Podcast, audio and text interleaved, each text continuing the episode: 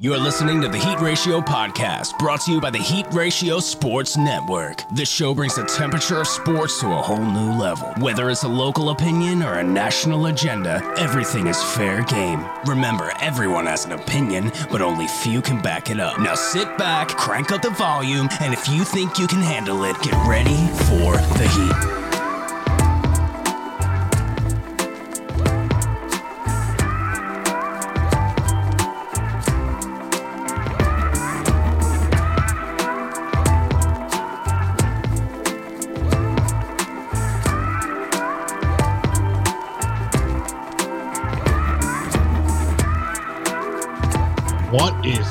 Everybody? Live Heat Ratio Sports, episode 133. This is Eagles Dallas week today.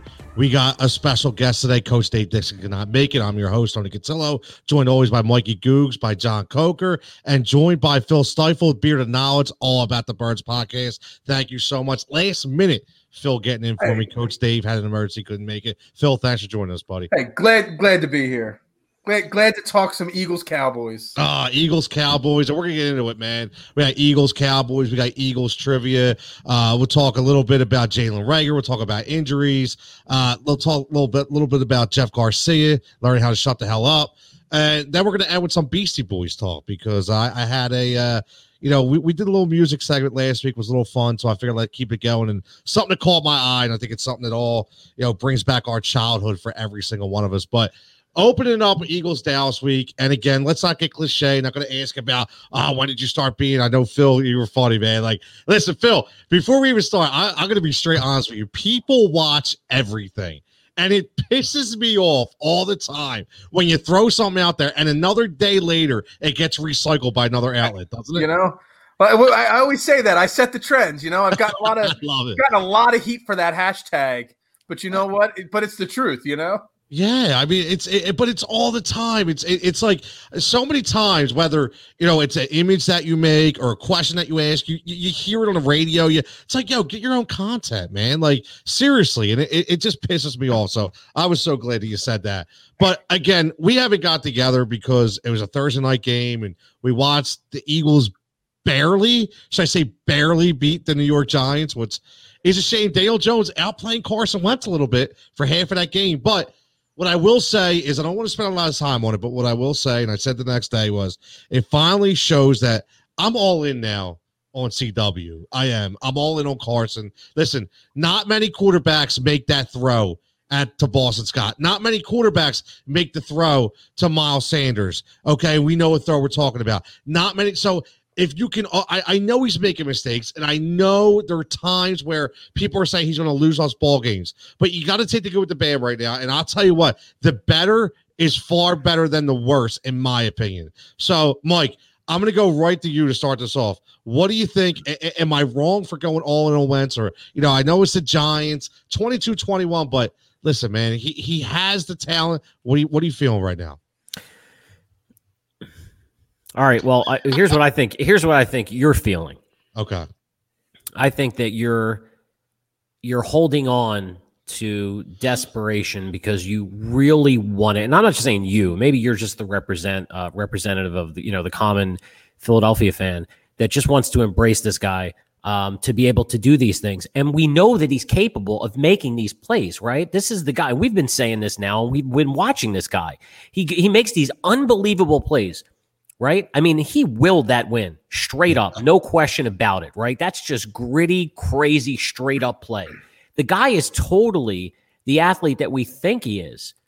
But I think that you want him to succeed so bad and you want the Eagles to succeed so bad that we're all blinded by the fact that it seems like now that this guy is his coaching is horrible. His support is horrible. I mean, look what Marcus Hayes wrote. You know, we're always going to go back to Yeah. Marcus because he's Yep. the best writer in Philly. But look what he just wrote. I think it was today. He said Pederson's designing run plays for this guy. We used to think, oh, well, you know what? Carson's going to stop getting hurt because he's going to stop running reckless and lowering his shoulder and trying to run over linebackers. And we're like, oh, Pederson's going to coach him out of it. And now they're designing run plays for him. Now, look, I know he's been lighting it up, but how long is this going to last? And I got to call you out on something, bro. Two weeks ago, you were you were calling for Jalen Hurts. Mm. You were calling for you want to see Jalen Hurts. Now you're Yes, now you're back on Wentz. I still do. I still not as a starting quarterback, but I want to see more Jalen Hurts. I want to see him insert into the offense. That's what I was calling for, not to take over for Carson Wentz. Oh, okay, okay. No, I maybe, was calling maybe, I, for maybe I misunderstood you. I Yeah, thought you were you were being mercurial like me because I'm the irrational Philly fan. You're not supposed to be like that. That's no, I said to eight, eight to ten, eight to ten plays. I want to see eight to ten plays Right, of right, Jalen Hurts. That's all. right. That's what I want to say. There's no there's no doubt that he's that he's playing really great and he all- he seems to do all these amazing things late in the game, but you just got to start wondering now. I mean, every day it seems like or every week when we talk about this, it seems like the spotlight is on somebody else. Well, the spotlight now is on Pederson. I mean, the spotlight's even away from Howie Roseman. It's just totally on Pederson. Like, what is going on? What's No. happening? I, I, listen. I mean, all that talent, they got a lot of talent, man. And I, you know, and I mean, they've been able to do a lot of things with a lot of injuries. You know, we know that, and you got to give Pederson some credit for that, no question about it, because they they do seem to not win, uh, even if they're not winning games, they're in every game at the end. You know, I mean, this team could could easily have squeezed out a, a a few more wins because they they just come on at the end. But haven't they always been a second half team? Haven't we been saying that for for a couple of years now? So Yes. you know, where am I at? I'm at I love seeing what he's doing, but I know, I know for a f- we know how this ends. This has no shelf life. This dude is going to get hurt. End of story. Nah, I you're, hate to say listen, that. I, I know it's it, it's hard to disagree. It is. It's really hard. Uh, Trevor checking in. Al checking in. Uh, Trevor What's said up, Al? What's up, Trevor? is still on Howie Roseman in my book. Saying right says the, right. Uh, Jenna's checking in says the NFC East shouldn't be allowed in the playoffs. I think she's right. Uh, I, think she's hundred percent right. That, they that should all be the thrown out. night, right? It could be the comment of the night. Uh, Trevor says that man still needs to be fired. Let's stop the slow start to the game. Dennis says 100%, right? We, we've been talking about that. Uh, you know, jo- ruined today. Joe checks in. I want some hurts, but I had to roll in 60 plus yards, and Carson's feeling it like they did Thursday. Uh, and Phil is taking notes. Look out, world. That's that's it. All about the birds. Fancy guy, Jason Got, Sullivan. got my notebook. It's already full after I what love it. five minutes? I love it. Yeah, Phil, what's your thoughts on this, buddy? Oh man, I, you know, you said you're all in on Wentz. I've been all in on Wentz for for years now. I love his talent, and I think with a proper team built around him, that's where I'm still on the Howie. You know, is my number one enemy right now. But a couple of the words I wrote down. I write down words when I'm when I'm listening to other people talk. You, like you said the word desperation, uh, blinded, and talent with a question mark next to it. You know, it's not desperation when there is no team around this guy.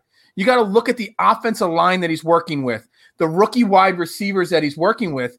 Even now with Miles Sanders gone, and even when Miles Sanders was there, Doug Pederson's play calling was atrocious for him. Atrocious. Atrocious. It- it- completely atrocious. He was what was it, 25th or 29th in plays called for him, Miles Sanders, in the second half of ball games before he went down.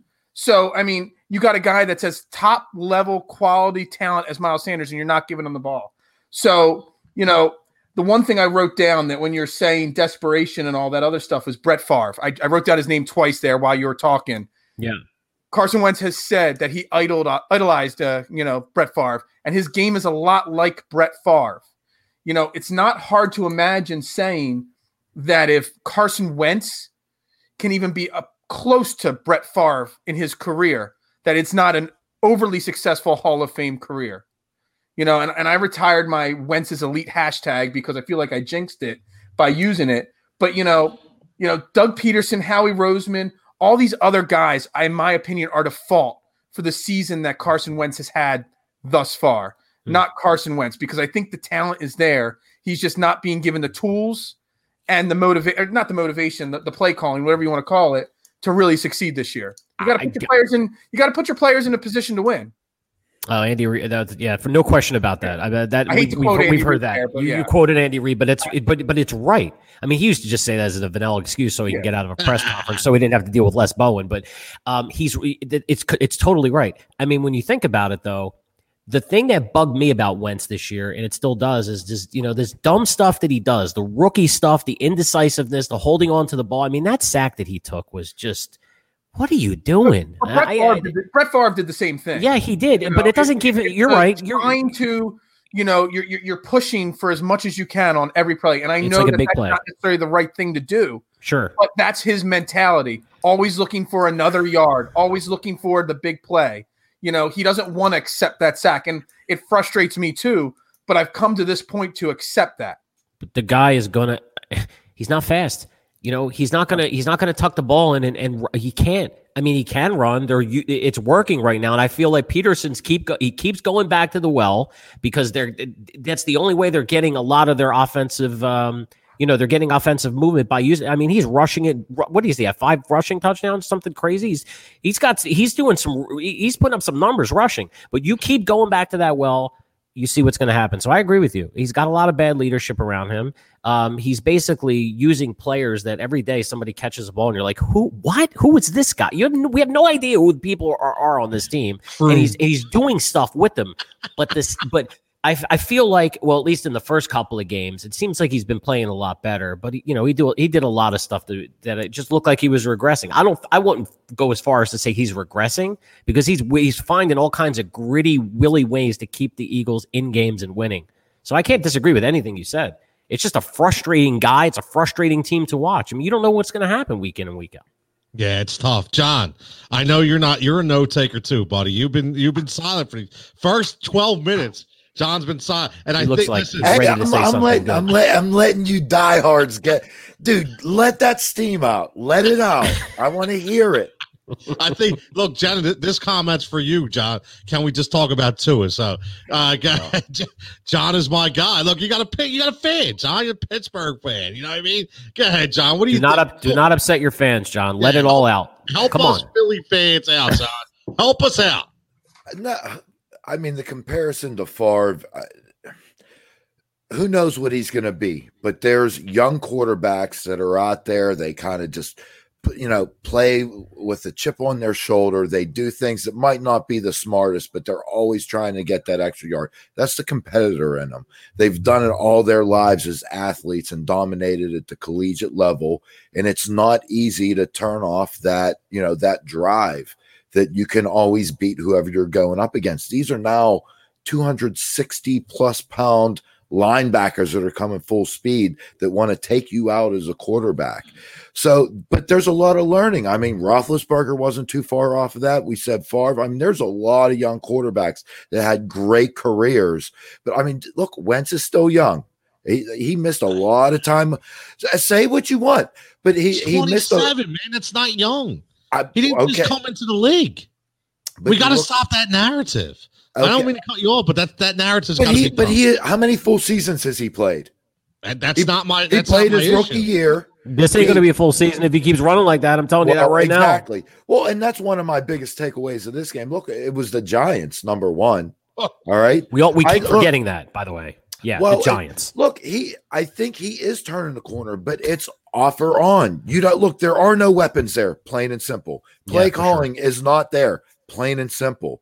But at the same point, you look at some of his decision making, the holding on to the ball, the bad throws. And I'm not saying he can do it on any given play, on any given throw, but it's the consistency, play after play, drive after drive through a whole game yes, he he's look what he did against Baltimore was I mean that's the Carson Wentz that we know and we want. No but question. he has he has to do it more consistently. And I'll tell you what, the thing that scares me the most is also the makeshift offensive line, like Phil said, because look, dude, he he there was 10 QB hits on him. That doesn't even account the seven carries that he had. of course. That means that you know, for the most part, he got he got contact 12 times. You know, I don't know how many slides he had out of them t- seven carries, but I mean, point is, look, he ain't going to be able to take that beating for a full year. Look, what Al said, he's right. He's totally right. Yep. Look what he says. I mean, he says uh, the the same play is what you, you know. We're all saying, "What are you doing?" Then he makes this unbelievable throw, and then we all forget about it. Remember, 2017, all of that big play stuff came from him running around and all these broken plays, and that's what that's the reason why we won all those games. So it's like I I, feel hypocritical by saying, "Oh, he doesn't want to run," because I don't want to see the guy get hurt. You know, I don't want to see him to get hurt. I don't want I don't want to deal with that. Nobody wants to deal with that. But it's almost like should we take a couple of steps back now me maybe specifically and say look you know the guy is the guy he's going to play the way he's going to play and um, you know for better or for worse it is what it is with the guy because uh, him sitting in the pocket trying to throw accurate th- that's not going to happen he's not that kind of guy he needs to run around a little bit but maybe he should just learn to take a slide I don't know. No, no, no. Listen, I, am never gonna. We, we talk about heart, right? And heart can't get you everything. We all we all agree with that. And, and John makes uh, about makeshift offensive line. Off topic, real fast. I did not know Juan Castillo is back in the league. It, it like he was. They, they he's the offensive line coach for Chicago. Yeah, that uh, did you see their offensive line?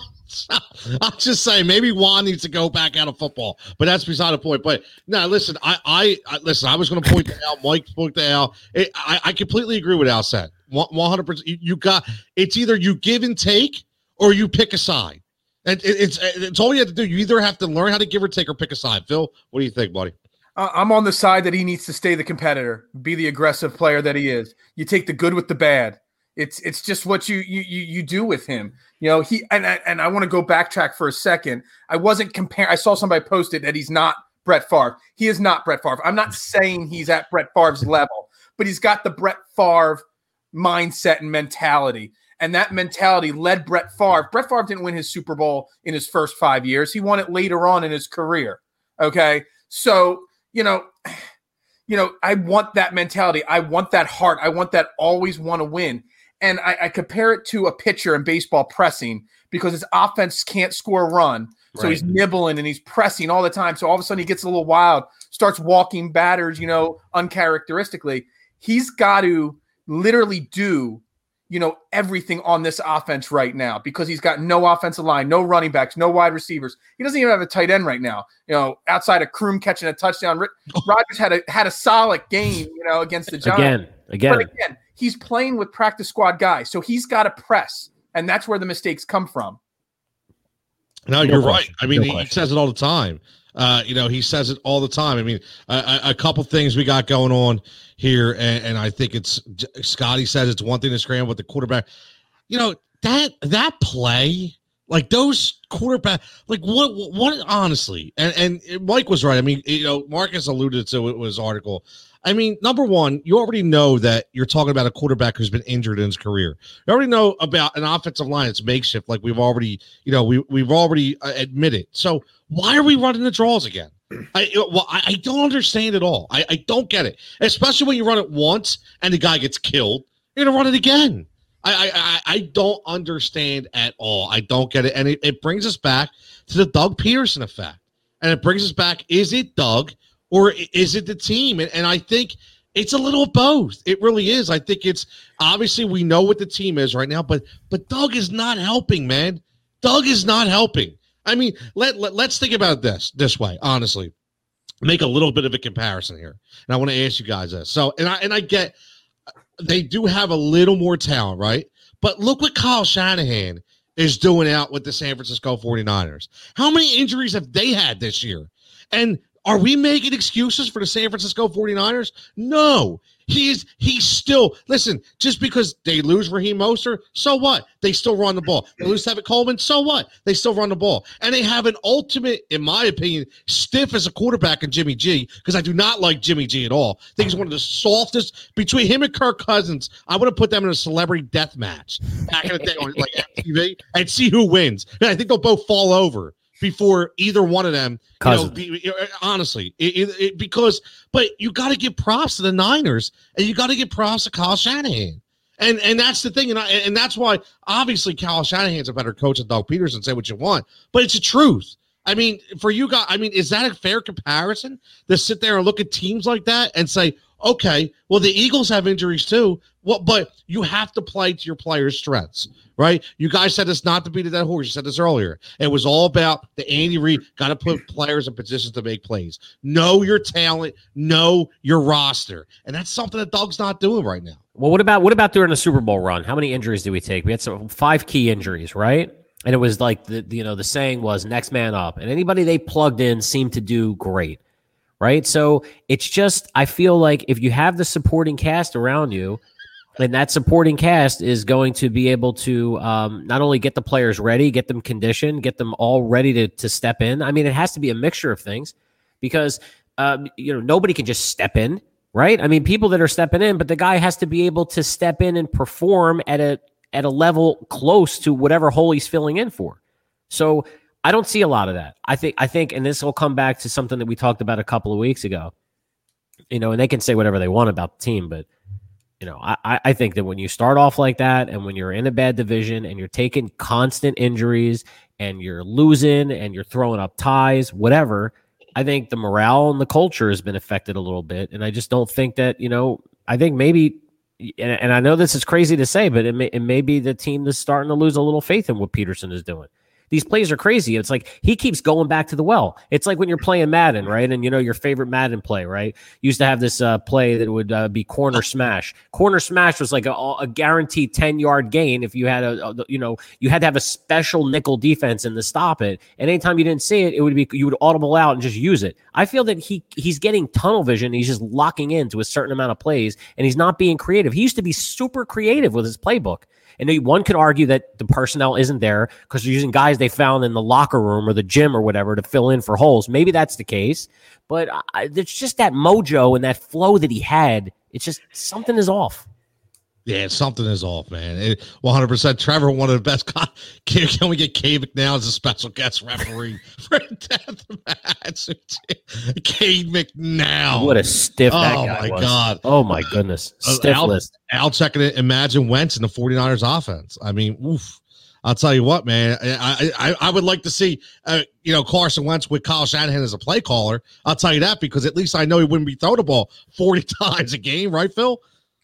Yeah, I mean, put put Carson Wentz with his skill set on Tampa Bay, excuse Ooh. me, Pittsburgh, Seattle with that talent. Hell, put him on the Falcons with Julio Jones and Calvin Ridley. You know, oh. I mean, you give him weapons, you know, he's going to be so much better. You know, even going back to 2017 when he had an MVP caliber season before he got hurt, a younger Alshon Jeffries, you know, a Zach Ertz that was hungry at the time you know, the guy put up numbers and the play calling. And you said back to the well a bunch of times. I've written one word down like four times every time you guys start talking about Carson Wentz or not Carson Wentz, Doug Pederson. He yeah. had on what worked the best on uh, Thursday night when they went on the opening drive up tempo. And when did they go back to the op- the up tempo offense? Not till they were down and you know in the last three minutes of the game. You know, old Doug Pederson sees that that's working and goes back to it two, three, four times throughout the game, where you know Carson feels comfortable in that up tempo offense, and and they're not doing it at all. And and there's no there's no explanation on why they're not you know seeing what's working and sticking with it. Yeah, good, there's not.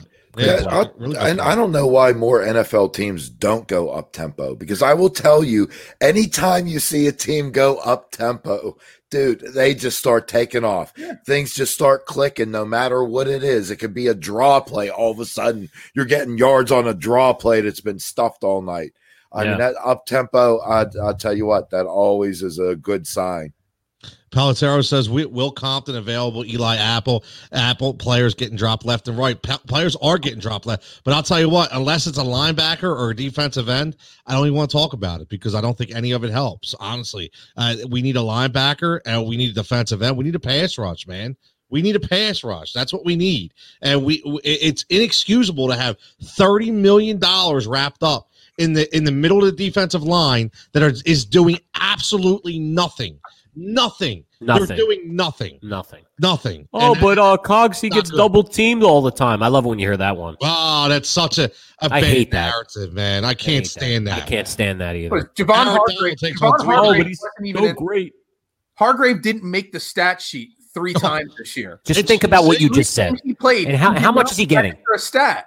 How much is he getting? Think about what you just said. A lot of money. He's getting a ton. He has a huge contract, doesn't he? Yeah, yeah John. What, what's uh, we got to? We got the guy right here to. Scout. Yeah, let's ask John. Yeah, John, exactly. What, John, what's, what's going, going, on? What are you sending us? Uh, I don't know. Kendrell Bell. You remember what he was with the Steelers?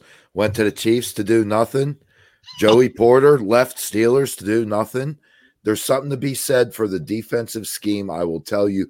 Name me what player left the Steelers defense and was actually good. And I can name one. It's damn James Harrison, who wouldn't get in other than third downs and then wins the Super Bowl for the Patriots. But in reality, it has to do with the scheme. The players are, I mean, they're, don't get me wrong, they're good players. As soon when they get out of the scheme, they're just not as talented.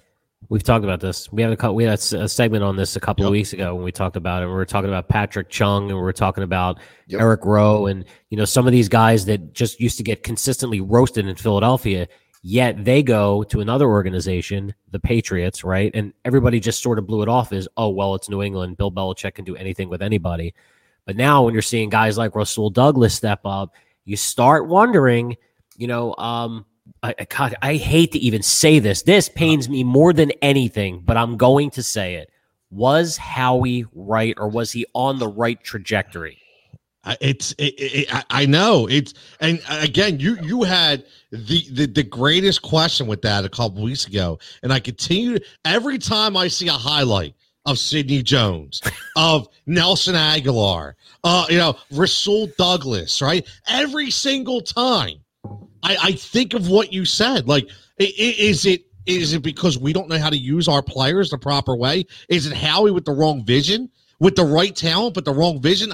I don't know what it is, but it, it's a really good point. It's a good question because we can't allow every player to leave this offense or defense and go and flourish somewhere else. That's impossible. It just can't happen. We can't continue to watch that. There's got to be something set for that. Just has to be something set for that. And Jen, if you want to give us Dee Ford Kwon Alexander, yeah, I know you're laughing, but I would take one of them any day a week. Yeah, we have no right? problem with that, Jenna. No, absolutely. Absolutely. And you know, Al says question: Would Doug let Carson call his own plays a couple series a game? I, you know, I don't know, Phil. I, I honestly think he does already. Yeah, I mean, when he's doing the up tempo offense, he's definitely calling those plays on his own. I don't know. I I think the bigger question is should Doug be p- calling the plays, period? And that's mm-hmm. something yep. we talked about on our show yep. a bunch that why hasn't anyone said maybe you've lost your rhythm, even if it's not for, you know, forever while he's with Philadelphia, if it's just for a two or three game stretch, just to, for him to step back from the offense. But when you don't have an offensive coordinator on your team, there's no one really to hand off that play calling duty to anyway. So you know, I would definitely like to see a little bit more of the up tempo Carson running the offense the way he sees fit. I think it's, I think it's inevitable, and I think it should happen right away. So this is cut from that Andy Reid cloth, though, right? What, Which is, yeah, you know, hey, I'm calling the shots here. That's true. Um, I'm going to call my own plays. You know, he groomed them, right? Not for long, but he groomed them. So you you you wonder, will Pederson even think about making that type of a paradigm shift in order to say, hey, I need to lay off some of this. I'm I am the, you know, the overall I'm the coach of the team. I got a lot of different things that I need to take care of. Maybe I need to bring in somebody that can manage this aspect of the game. I don't see him doing it, but yeah, that would be the right thing from a managerial perspective, of course. And you know, we talk about a lot of guys coming back from injury, right? We need to get guys back.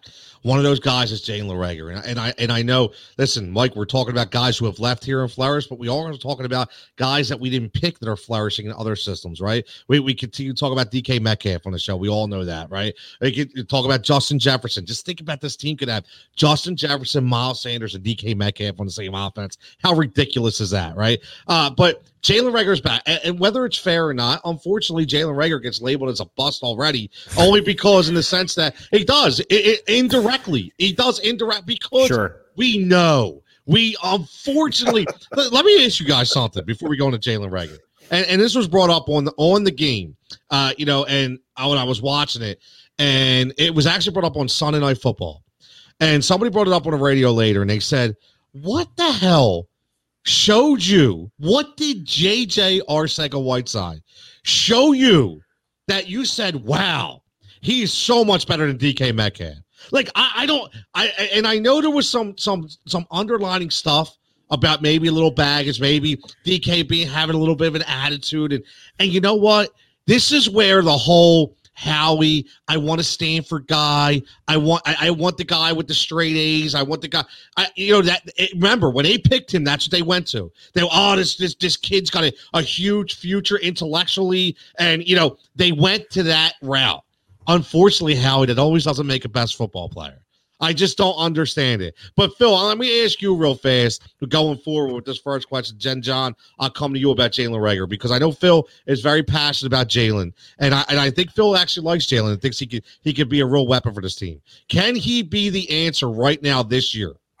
Can he be the answer this year? Absolutely. Yes. I mean, almost said. I mean, right? first off, I was a Jefferson fan. I wanted Jefferson with that pick after yep. we missed out on CeeDee Lamb after we didn't make that trade, I wanted Jefferson. That was the pick. It was right there. the first two weeks, I mean, the Eagles, if you go back for years now, the Eagles have not been able to develop wide receivers. And in the first two weeks, I know it was a very, very small sample size, but who was the leading receiver out of rookies the first two weeks of the season? Not Jefferson, not Shenault from Jacksonville, not Tee Higgins.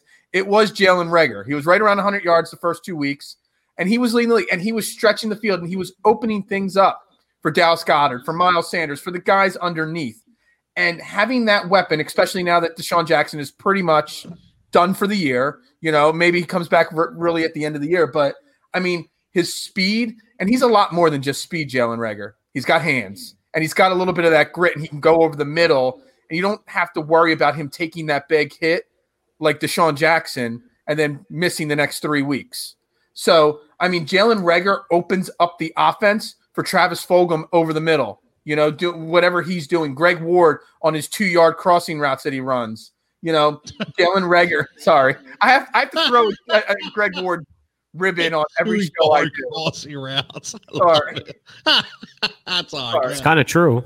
It is. It- it- he gets 20 catches for 47 yards every game. You know.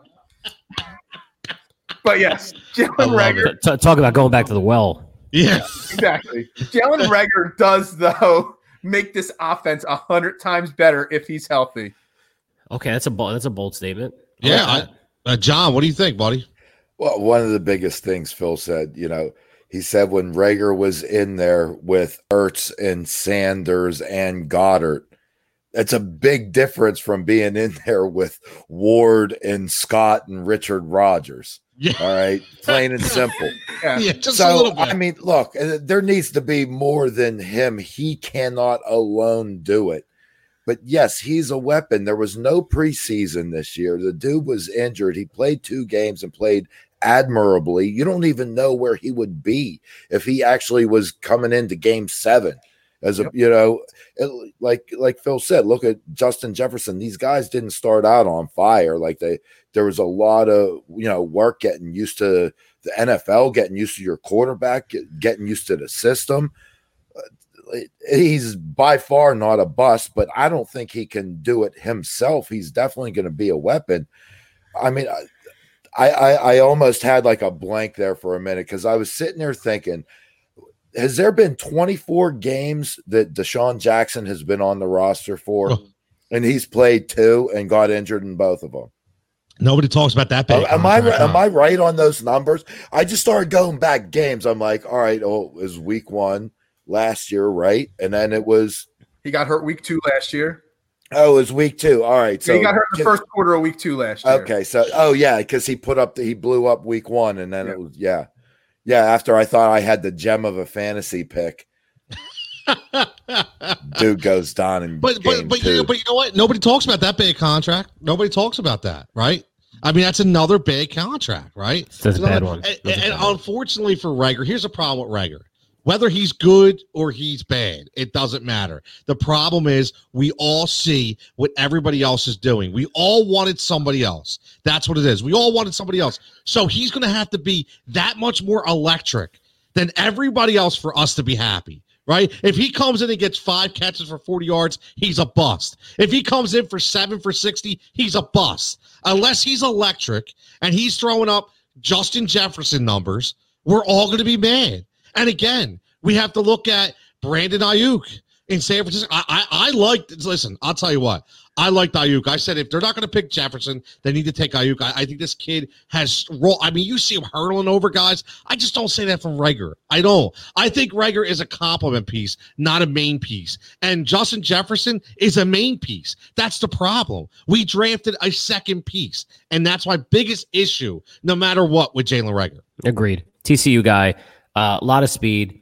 Maybe he gets on the field, pulls a couple of D backs away, opens up some uh, another crossing route, so Greg Ward can get another two yards on his crossing uh, on his crossing patterns.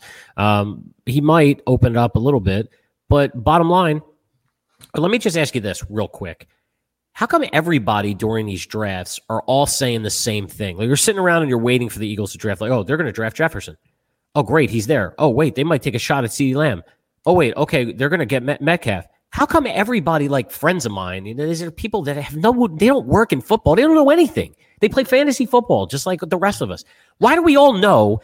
And they they pick these these picks that like when they drafted Jalen Reagor, we're like, what? Like everybody was so surprised. Not as obviously as surprised as the Hurts pick, but um, that's go- going off on another tangent. Do I think he'll help? Speed will help. If he can run a good route, it'll help. Um, it, it's only going to help open up some things. And you never know, but you do have to ask yourself this question. I'm going to keep going back to this because you know when you when you see these draft picks that Howie made, and I'm no Howie fan. Okay, I can't stand the guy. I was calling it for the guy to be fired for years now. All right, so trust me, I'm not a Howie guy, but we got to play devil's advocate here. I mean, what would have um, you know what would JJ Arcega Whiteside look on on the Seahawks? I mean, we don't know. What would would Metcalf come here and be a complete bust because they're not using him the right way?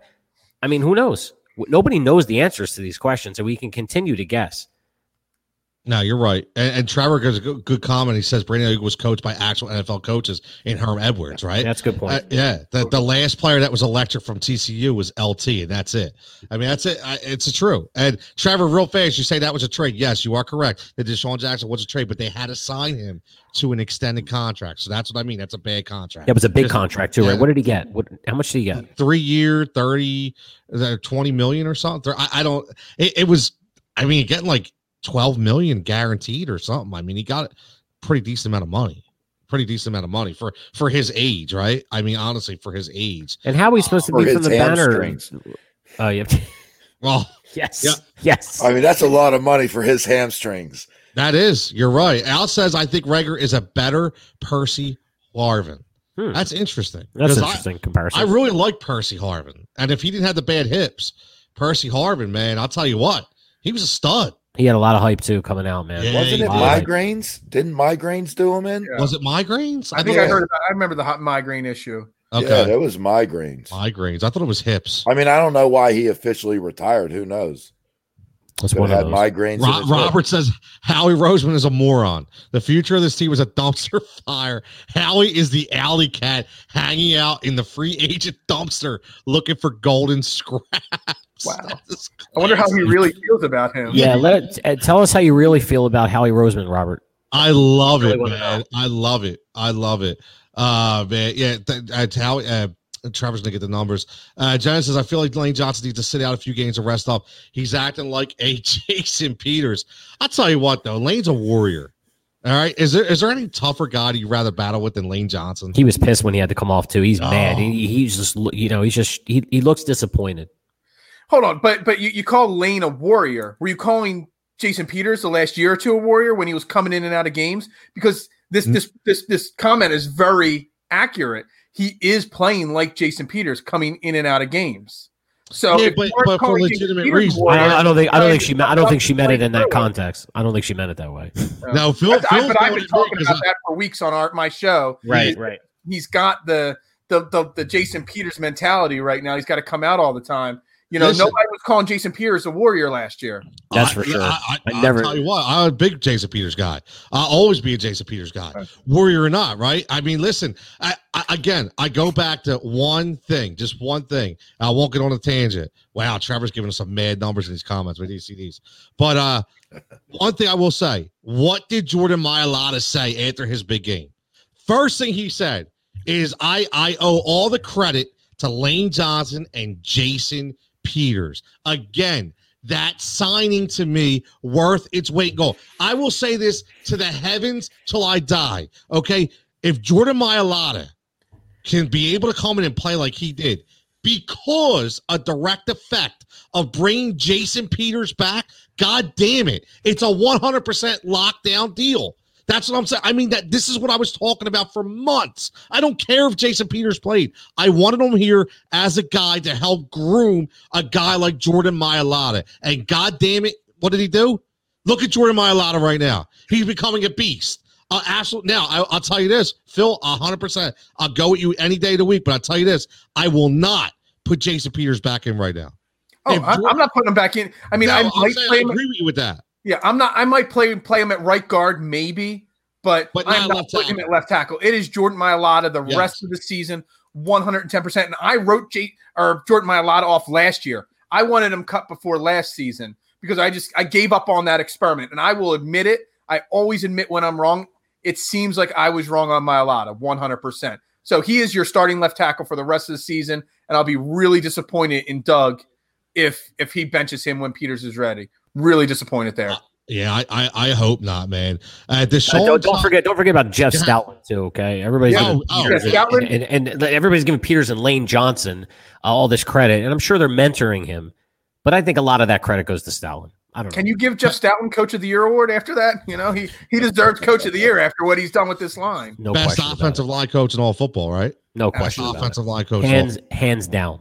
So DeSean, ja- it's courtesy of Trevor, went, uh, our our man, going and getting us some stats. DeSean Jackson signed a three-year, twenty-seven point nine million dollar contract. Whoa. Right, includes seven million dollar sign-on bonus and fifteen million guaranteed annual salary of nine point three million. Okay, nobody talks about that. Carrying a cap hit of eight point six and a dead cap value of fourteen point three. He's So going how- nowhere. He's going nowhere. He's going nowhere. Nowhere. Absolutely nowhere. He's sitting on this team, right? Again. And we can't even sign a freaking linebacker. Think about that. And that, again, that it, it brings us all back to Howie Roseman. Thanks, thanks a lot, Trevor. Yeah, nice, nice, nice That's stat good work. ball there. Uh, Robert says the O line has nowhere else to turn due to you know who. I guess we'll just draft another 26 year old fireman in the first round. next Danny Watkins. Uh, you know, he, here's what I want to say because I want to want to go up to one of these comments that talked about mobility. I think it was Robert, and I got I want to ask you guys. Uh, here, yeah, he he talks about I think the Rams versus the Bears showed the Eagles fans how to utilize a mobile quarterback. Motion went Reagor or Ward or Hurts prior to snap freeze the defenses. will hope open open up the field for the run of the pass. I'm going to say something here, man. Honestly, and again, I watched that game, and I don't I don't want to I want I don't want to open a well up here, but I know I'm going to. Here it comes. Uh, but I watched the Seattle and Arizona game again, and I watched the next day again, and I watched Russell Wilson and I watched Kyler Murray, and this week I'm going to watch Tua. And I said to myself, and they said it all throughout the broadcast, this is the future of the NFL. So again, which th- this is my thing, man. Again, the reason why they drafted Jalen Hurts. Whether listen again, whether or not we agree with it, you can't tell me that they are projecting him to be the future quarterback of this team. I, you know, it, it it just made my mind. I know. Listen, four years is not a huge number, right? It's not a huge number. I know Al said earlier, four years. He's here for the next four years. You're right. Carson Wentz is here for four years. What I'm saying is, when everybody was so mad about that pick, and I was included, but now I see it. I get it.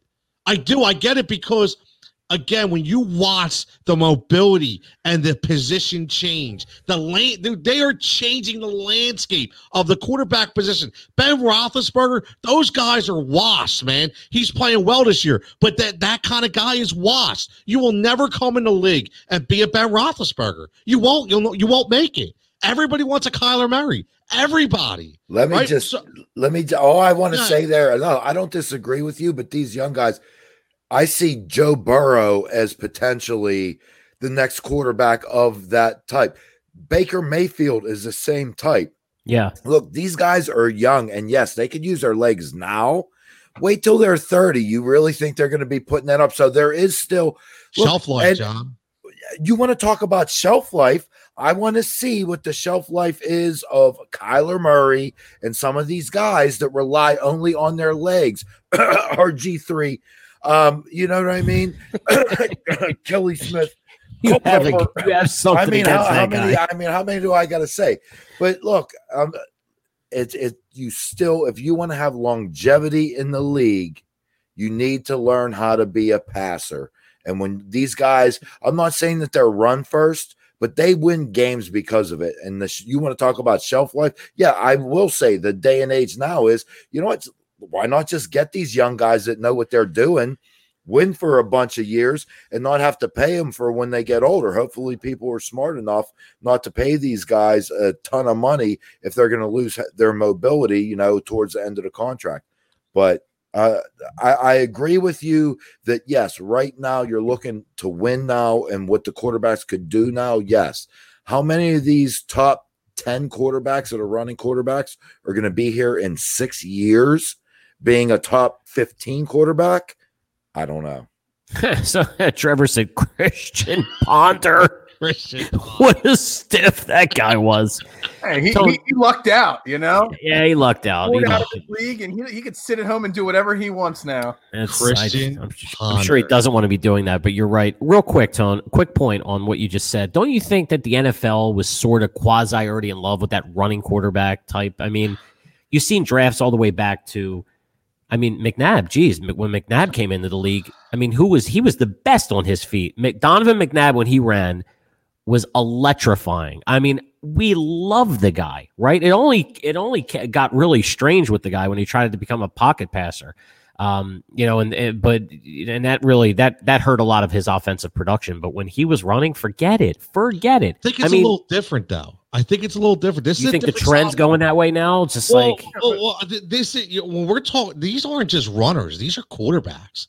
Like certain guys were runners, I get it, but Akili Smith That's was good a runner. Yeah, Geno. Smith was a runner, right? Geno right? Smith. Seriously, you can believe? Let me ask you. You know what? Sunday night football, it's overtime, and you send out Geno Smith for a coin toss. poor Like, guy. are you kidding me? That was horrible. Nobody else gets that. The Geno Smith, but whatever. That's another another time for another day. But my thing is, these are quarterbacks, right? Kyler Murray is a, a friggin' quarterback. Yeah, yeah. He's not a runner, right? He's a run. These are, and I'm telling you, every Pop Warner League right now is developing that next guy because exactly what John said. Because now the shelf life is not going to be a 15 year quarterback anymore. It's going to be 10. Two contracts is what you're going to get. You get your rookie deal and your next extension, and that's it. That's it. 10 years to me. So it's going to continue to evolve. So Carson Wentz has four years and he's done. And then guess what? Before then or at that point, it's Jalen Hurts' squad. That's it, right? That's So the way it's Jalen Hurts sits though for so long before he becomes a starter. I mean, do you think that why why not just draft this prototype quarterback later, a couple of years later? Why draft him now, especially when they had so many more needs? Do you think it was just a, a durability issue, or they were nervous that he was going to get popped again, or what? I think it was why take they him were now? Uh, well, I think we talked about last week a little bit. I think it was a CYA cover your ass a little bit. Oh yeah, that's right. We did. Yeah, we did. I- I- we circled yeah, on that point. I still yeah. think it's a cover your ass move Yeah. for, for Howie and for. Doug, right? You know, we talked about this. So that if that if Kyler or, or Kyler, if Jalen has to play, then they can put the onus on Jalen being a rookie. And you know, if he doesn't have to play, and they can say, "Hey, listen, we got him as back. Look at Carson; he's out there. You know, he's not playing well, so yeah. we did everything we could." So that's what that's why I think the pick. Thanks for bringing me back to baseline. Okay, got it. that's that's uh, Ky- you know, uh Trevor says Kyler needs to stop wearing baggy long sleeve shirts and being pulled back like a rubber band. um, Okay. Mike Vick, uh, Robert says Mike Vick and Randall Cunningham bring that wow factor, but breaking down the defensive schematics pre-snap was atrocious. Buddy Ryan's offensive play and throw deep will work. Vick had the flash in the pan under Andy, but that was short-lived. Patrick Queen looked damn good against us in the ball. He, he's got, he has the Patrick Queen in there at the end because that was the linebacker that was there, right? Yeah, yeah, that yeah. was there. Um, and Nice before I get pull. to Phil, he says Al says the only thing that makes sense is he is a trade piece. I disagree with that. I do. I I I, I think he's your quarterback, man. I do. I, I'm telling you right my now. heart to say that I- Wentz is the trade piece. Yes, exactly. is that? re- Do you really think that? You really think? I mean, Wentz- I didn't think that at the beginning, but as the season has gone on, I've kind of come to the grips that because you're saying he's here for four years, I forget the details. Johnny is on our show is great with the contracts and all. There's an out after two years on that contract. oh yeah, I heard about that. Yeah. So he's not necessarily our quarterback for four more years, Carson. He's our quarterback for two more years under that deal. But what I want to I wanted to say, it's not Kyler Murray. You don't need the Kyler Murray or the the uh, Russell Westbrook running. What you need is the right offensive game plan. You look at the Rams and the 49ers, they don't have that running quarterback, but they do, as the comment said before with Reagor and Ward and the motion. You know, Jim Schwartz said before the Rams game, he brought up the they run a lot of dipsy doos and this and that's that really don't lead anywhere to the, but a basic play. But if your defense can't stay focused, those dipsy do plays, you know, or whatever you want to call them, you know, really, you know, throw you off. So if you have, if you put Carson Wentz, as you brought up before, Tony, with Kyle Shanahan calling the plays, with all the motions that he runs, you're going to see a much more effective Carson Wentz. I could see that. I could definitely see what you're saying. One hundred Certainly, it's certainly a good argument. It's, Yeah, it's, it, it the is. play calling and it's the the motions and the movement that you put on the line that confuses defense. We do none of that on our offense. So it's you line up, you see where everybody is, and the defense knows where the play is coming. So you don't necessarily need Kyler Murray. You just need the creativity that the league is changing to right now in your offense. And you don't need a running quarterback to run that creativity. You just need a play caller that can call those kind of plays. What about what about that crap that Pederson fed us in the beginning of the season, saying that Carson Wentz is having trouble absorbing the playbook? How come nobody brings that up? Wh- wh- What about that? What about what about absorbing the playbook? So maybe Pederson has vanilla down the offense because they can't execute it or something's going. I mean, he said that. We're not just making it up. This came out of Pederson's mouth. So Pederson was like this wizard, right? Like uh, Marcus called him a Picasso of playbook, of play calling. He was amazing. He couldn't call anything wrong. Right? I mean, John brought up that point a couple of weeks ago. Anything he said did worked. He had that flow. And now all of a sudden everything looks vanilla. Why? That's a good point. Nobody actually followed up with Doug Pederson on that comment. No. Not one media member out there because I would love to know more about that because he did not look like he was struggling with the playbook, you know, in 2017. He didn't look like he was struggling with it at the end of last year when he was carrying, you know, practice squad players to the playoffs. So where did that all come from? Was that a slip of the tongue that didn't make sense? Who knows, you know, where that came from? But not one media member followed that up with at all once this year on, you know, that question. I would love to hear more from Doug on that comment.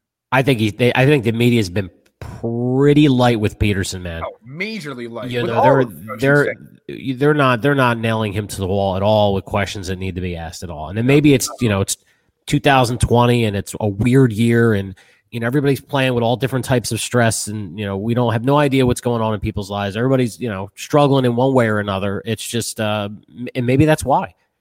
You know, maybe that's why. Maybe it's the election. It could be a bunch of stuff, but these questions have to be asked. You know, it looks like a dysfunctional family. And Wentz is just doing whatever he can with his raw talent to try to win games. That's what it looks like. It's Randall Buddy. That's what it's a mess. It's a me- it's a mess. Let's change the subject. I Yeah. can't. so it- it- Let's is- get off of this. This is the Eagles Dallas week, man. This is Eagles Dallas week. This is all we live for. And, and- Let's and- let's talk about trashing the Cowboys. let's, Let's, talk talk about, about let's, Ben do. DiNucci. Can we talk Right. about Ben DiNucci? let's talk about Danucci. Exactly. Yeah. I mean, it sounds like a, a hoagie I got from Marinucci's, right? Yeah. Give me give me the Danucci, give I- large Danucci with I- extra hot pepper, long hots. exactly. See, and I, I thought it was a, a pastry or something. Give me one of them Danucci's. I, I had to check my Holy Cross 1993 yearbook in two, from eighth grade to see if his name was in it somewhere. Are you I- sure? Sure. well, I- it's a, it's a, it's amazing, man. Because I can't. I love it. I love it. This is the guy it. we're playing. This is the guy we're playing. And let me just ask you boys something because we don't even have to spend a ton of time on this. Uh, you know, I, I have some videos. I, I'm going to bring back some highlights for you. But is there what in God's name could happen? Because I'll tell you what, that Dallas team is a complete dumpster fire. I don't know what the hell is going on. I was. I'll tell you what, I was so wrong with Mike McCarthy. Maybe he's just completely lost it. I, I, I have no idea. But that team to me, I what happened to their The offensive player the players think he's a joke. They, they, they, you hear it already. They think he's a joke.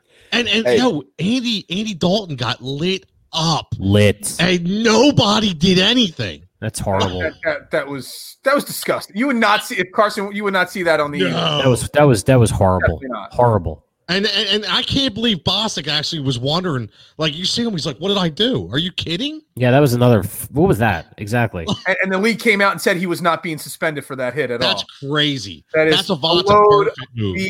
That's what that is. I mean, you can clearly see he lowered his elbow and he totally went after his head. It was horrible. He's lucky it wasn't worse. Yeah, But that's a shame. It's um that team is in trouble, uh, obviously. But they the, the worst part about it is that it looks like they've given up. You know, so now you know what you know what scares me, man. I hate to say this, but you when you get somebody the team's got a back their back against the wall. This kid's got something to prove, and he's got really nothing to lose. So he's playing with house money. Could oh, He's got Oh, Amari could you- Cooper, CeeDee Lamb, Ezekiel Elliott. You know, I mean, got there's that- weapons out there, just like Yeah. just like Phil said, he's got weapons out there. I mean, what if what if they get, what if these kids start making plays? Our defense hasn't been that great this year.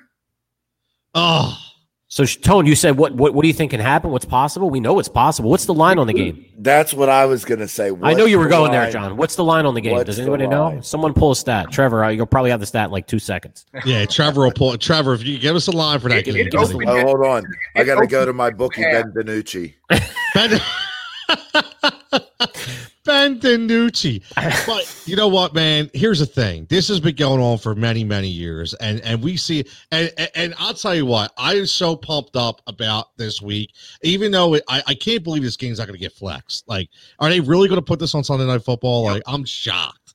I am shocked this game isn't getting flexed, but it is. That was It's Philly. It, it, it's it sells ratings no matter how bad the teams are. crazy. It's crazy. Donatucci is going to get some playing time, or Danucci, or what? What is it? Fanucci?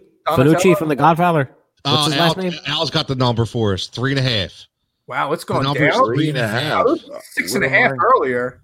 That's what Okay, I so- the so to- fir- to the me, No, that's- says seven and a half. Yeah, I'm, That's I'm, what I I'm bringing saw. up my uh, fan my, my sports book thing right now. Here, hold on.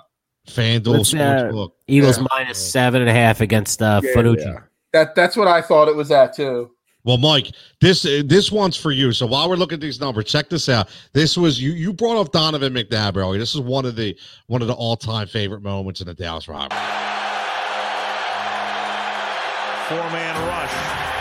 And then coming through at the last moment, but escaping. McNabb rolling to the outside, coming back this way. Has a lot of room. Is going to launch one. He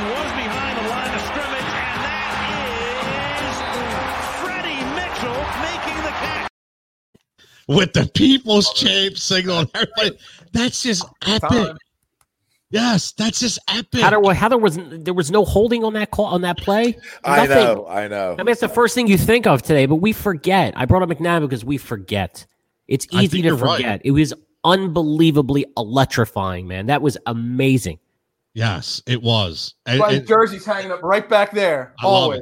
It. I five, rotate five all more- those jer- shirts back there. He stays up there all the time. Number five will always love you, Phil. That's right.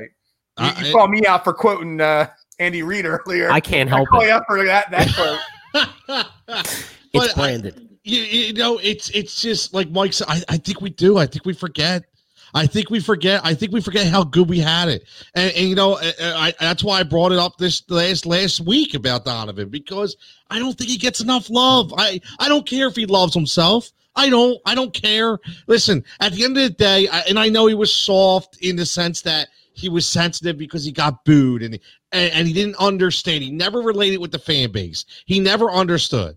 Okay, he you know. Oh wow, Al's got man he for Dom. Like, talk, I hate. I won't even say his name. He was a bum. See, I can't Stop. say that, Al. No. I can't say. I I I can. I, listen, he was one of the, if not the best quarterback in Philadelphia Eagles history. You know what I was one. thinking? He's thinking this. He's thinking, dude, four NFC championships. I You know what he's thinking. You know what he's thinking, and everybody thinks. How, how many quarterbacks make it to that many NFC championship games? No, though? no question, no question. It's like saying, "Oh, Jim Kelly sucks." I get it. I know the argument, and I'm I'm not disagreeing with you. But being from Philadelphia, he just had this this smug attitude. It, you know that air guitar crap that just Ah, God, it just killed everybody. And it's like he he acts like a winner, and he he was he was a winner to some degree, but it's like always the bridesmaid, never the bride, like that kind of guy, like always second, right? But he was a he was a baller. There's no question about it. Was he a baller? And Andy Reid could have easily picked that stiff Akili Smith or the other one, Tim Couch. It could have went that way. And then what? We have 15 Oh. years of losing. oh wait, Al, oh, wait, Al Clare, not him. The guy that caught that pass. Oh, Freddie. you're Oh, FredEx. blaming y'all. Fred X. FredEx. Fred X. FredEx. Fred X. Uh, No, yeah. but you know And, what? But what, what he says is all is right though, because I will tell you, so many Eagle fans, you either love McNabb or hate McNabb. Like that's just what it is.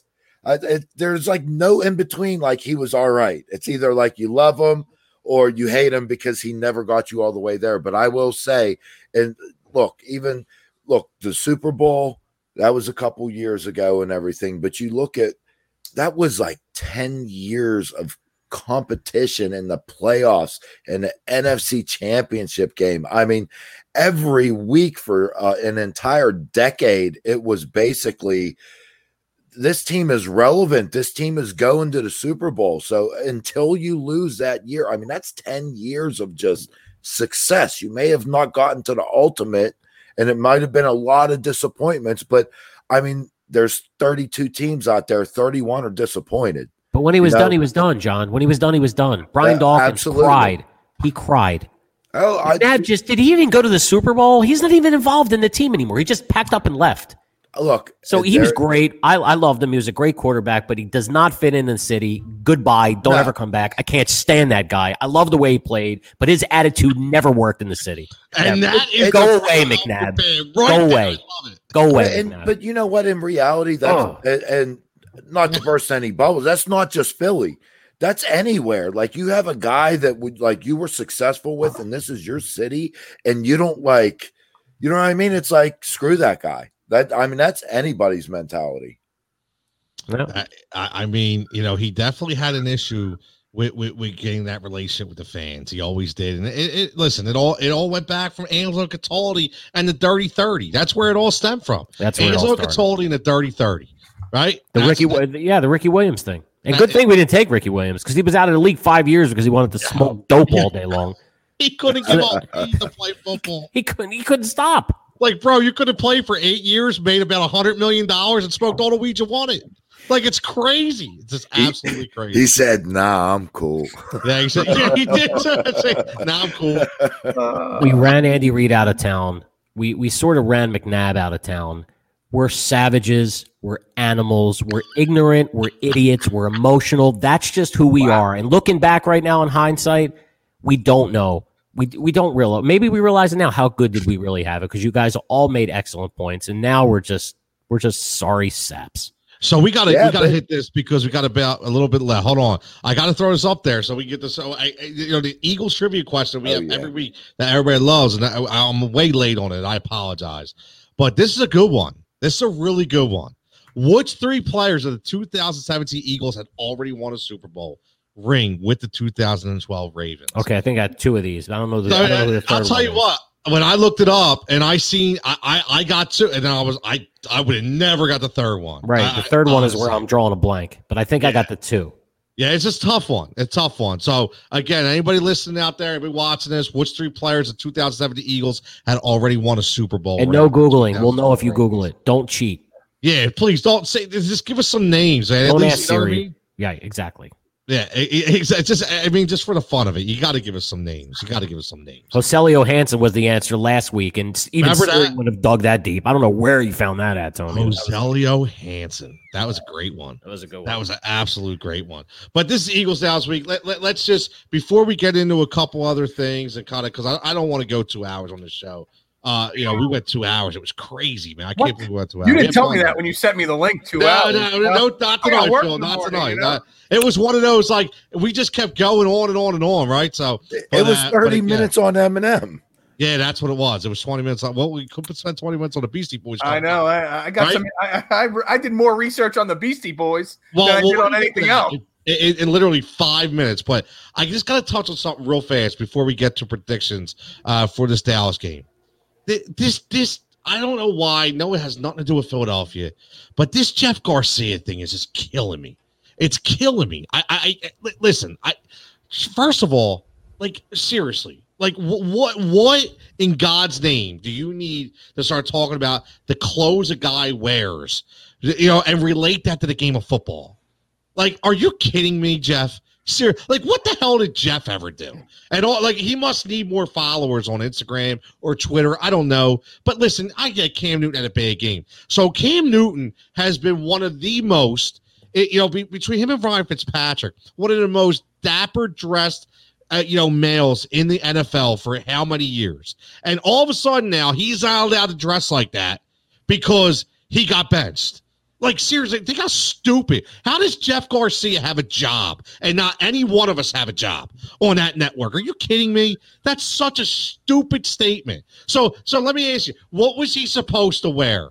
Like seriously, was he supposed to wear like gym shorts and a, and a, you know and a polo? Like what what was acceptable gear to be benched, Jeff? That's what I need to ask. What was the acceptable gear? Like, does anybody else feel so passionate? Or It is seems it seems like there's just some there's some issues there. They, they had to have a personal issue, some jealousy issues there, or whatever. Um, that's that's just all it sounds like. There's probably something that happened between these guys that we don't know about. Uh, and it just sounds like you know Cam Newton gets picked up by the Patriots. He's still playing. He's still making money, and Garcia's just hating on him. That's what it Man. Garcia's a bum. I, I mean, I, I don't know what the back issue is on it, but you know what? I actually slightly agree with Jeff Garcia. Get out of here, really? I don't think his dress is dapper at all. I think it is ludicrous the way Cam Newton dresses. I love it. I'm a Cam Newton guy. I put a few little bets on him winning MVP this year because I love the odds. And I thought a comeback with Bill Belichick, he was 66 to 1 to win the MVP. I threw a couple couple pennies that way and all. Couple okay. shekels. But yeah, a couple shekels that way. Exactly. but what has Cam Newton won? You know, everybody says what what has Jeff Garcia won? What's Cam Newton won? You know, Uh, yeah, Cam Newton is a poor man's Donovan McNabb. He's won less than Donovan McNabb has. Yeah, that's true. That's Yeah, a good way to um, describe I, it. and let me say, Jeff Garcia, I, I was researching because I didn't even know Jeff Garcia had a job. And he made comments years ago about Kaepernick and saying that, you know, kneeling, he was, he was making a comment about, you know, military and the thousands that died for our freedom. You know, that that just like, Jeff Garcia is an idiot. He completely well, is an idiot. We know he's an But idiot. you know what? Cam Newton's dress is, I don't know. You know, it, it, See- it, it doesn't do anything for me. And Cam Newton hasn't you know why? anything. You know why it doesn't do nothing for you, Phil? Because you're a Delco guy. Right? Ah, here we go. Listen, Delco, Listen, know? when you grow up in the inner city of Philadelphia, you know a good game, man. You, you it's all about the dress. It's He all about more about that dress than he does winning games. yeah, but yeah, but got what does that have to he- do he's right it? there with Russell Westbrook and James Harden and all these other guys that care more about their Instagram images than they do about you know Ben Simmons putting all these videos of him out there, these professional photos of taking shots. Yeah, yeah, but this is doing in the different. This is Cam this is Newton is- Cam is though. This is my issue. This is who Cam is, right? Right. Listen, That's honestly, the generation today, man. And, and the is the people that are complaining about it are just like, you might as well just say, get the F off my lawn. I'm old and I don't like this new style. They did the same thing when AI was coming up when he put the cornrows in and everybody says he should have a suit on. Like, suit? Why? He just came from a basketball game. Let him wear whatever he wants. He changed Right. the whole game when it came to that. So, me, I don't care what the guy we- wears or anything. He, you wear a wig on his head, but he should be winning and he's not winning. So, you know, Garcia is just, uh, Garcia is a get the F off my lawn. That's what Yeah. Garcia is. He needs Why is he even relevant? He just needs to go away. Yeah. You sucked as a player. And you, you- sucked as an Eagle. You and- stink. Go away. As he gets older, he looks more and more like Skeletor too. Like it's like it's ridiculous. Go away. like seriously, Garcia. John Jenna wants to know what you think about Cam Newton. The, the the crypt keeper. The crypt, there you go. From like yeah, for Tales from the Crypt. Look, you you have your own style. You're gonna wear that style, whatever. All right. Look, it's it ain't my style. I mean, Me neither. Yeah, whether you start or get benched, if the media attention's on you, you do whatever it is. I don't. I like I said, I wouldn't do it. But if I know I'm gonna have, even if I'm riding the pine and I know I'm gonna be in interviews for the next hour, I'm not gonna show up and you know what I mean. Uh, Whatever, so you dress however you want. It- What he it- probably meant, that's a good point, John. But what he probably meant was like you lost and you should take your it looks like you're shining in your loss. That's Oh, what well, he no. that's what he meant because Garcia doesn't understand the new generation. I, am not saying I agree Oh. with the new generation. Okay. No, I agree I- with a lot what Phil said with Ben Simmons in the professional photo. Don't even get me started on Yeah. Ben Simmons. All right. well, I I, I- I- that. Sorry. I agree with a lot of that stuff. All right, but I think just Garcia is just stuck in another generation. He doesn't. He doesn't know what's going on. He doesn't even know what. Instagram is. I'm sure. I thought we already established that. I I moved on beyond Garcia has no idea. I was just talking about the attire and whether you're benched or not. I hey, that, I that's you. what it is. Uh, yeah, I wouldn't. I wouldn't wear that. Else, whoever was in that interview with him brought up Joe Namath and the fur coat. And Jeff Garcia made a good point. Joe Namath called his shot and won the Super Bowl and followed through with it. So he can wear whatever ugly fur coat he wants. You know, Cam Newton just needs to tone his image down a little bit until he wins. So According let to the Jeff something. Garcia PR department, we You know, need to you know, sharpen up Jeff Cam Garcia Cam is because an idiot, and he's a, a schm- Did Jeff he's whatever a he Super is. But Jeff Garcia win a Super Bowl? uh, I don't Um, so. was he- I mean, was unless he he was a- on the bench. was he a backup to Right, uh, saying, that's what my Steve point- Young? My been. point is he didn't, right? So I don't. I don't know. Cam Newton let Cam Newton led a team to the Super Bowl. I don't care if he lost or not. Cam Newton led a team to the Super Bowl, And he won an Jeff MVP. Did not right? So that's Oh, all that I oh, have wait. to say about that. Oh, you mean one of those running quarterbacks that can't pass? Oh, Oh. oh, yeah. Yeah, that yeah, I'm glad Stop he's it. benched now. See, just proving Stop my point.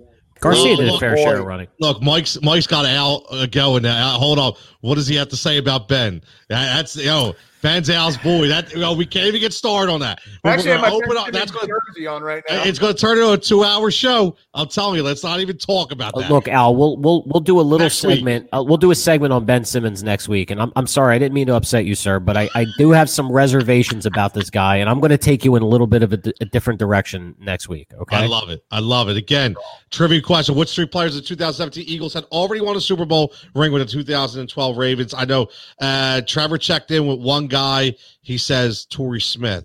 Uh, so we'll see if anybody can get.